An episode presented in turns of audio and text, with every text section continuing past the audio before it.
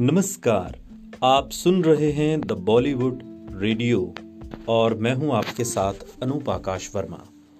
दोस्तों, ये किस्सा देवानंद, राज कपूर और नरगिस का है।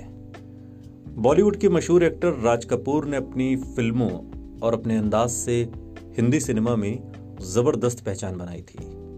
राज कपूर और नरगिस की जोड़ी को हिंदी सिनेमा की बेस्ट जोड़ियों में से एक माना जाता था।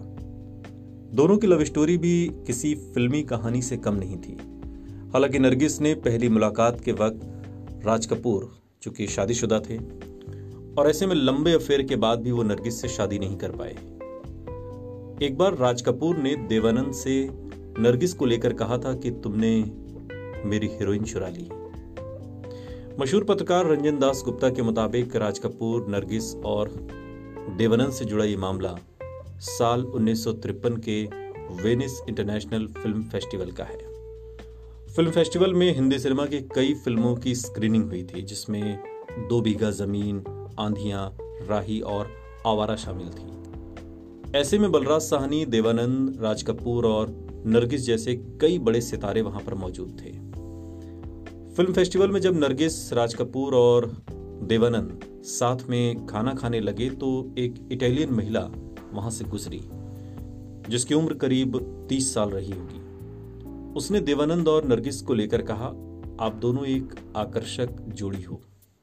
इटालियन महिला की इस बात पर राज कपूर हंस पड़े और उन्होंने देवानंद से कहा, वाह देव, वाह, तुमने मेरी हीरोइन को चुरा लिया। राज कपूर की बात का जवाब देते हुए देवानंद भी पीछे नहीं हटे। उन्होंने मुस्कुराते हुए कहा, नहीं राजू, ये मुझसे नहीं होगा। देवानंद और राज कपूर की इस गपशप के बीच नरगिस ने उन्हें टोक दिया और शांत रहने के लिए कहा। आपको बता दें कि नौ साल के लंबे रिलेशनशिप के बाद राज कपूर और नरगिस एक दूसरे से अलग हो गए थे। नरगिस ने भी साल उन्नीस सौ सत्तावन में मशहूर एक्टर सुनील दत्त से शादी कर ली। राज कपूर को लेकर कहा जाता है कि नरगिस की शादी के बाद वो बुरी तरह से टूट गए थे। खुद उनकी पत्नी कृष्णा राज कपूर ने अपने एक इंटरव्यू में बताया था कि वो रात को घर देर से आते और बाथ टब में लेटकर खूब रोते थे। राज कपूर की पत्नी कृष्णा राज कपूर का इस पर कहना था कि मुझे पता था कि वो नरगिस को याद कर करके रोते हैं। लेकिन मेरी बदकिस्मती कि मैं उन्हें संभाल भी नहीं सकती थी।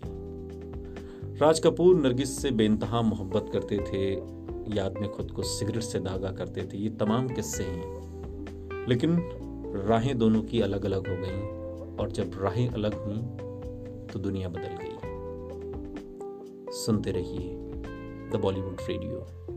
सुनता है सारा इंडिया।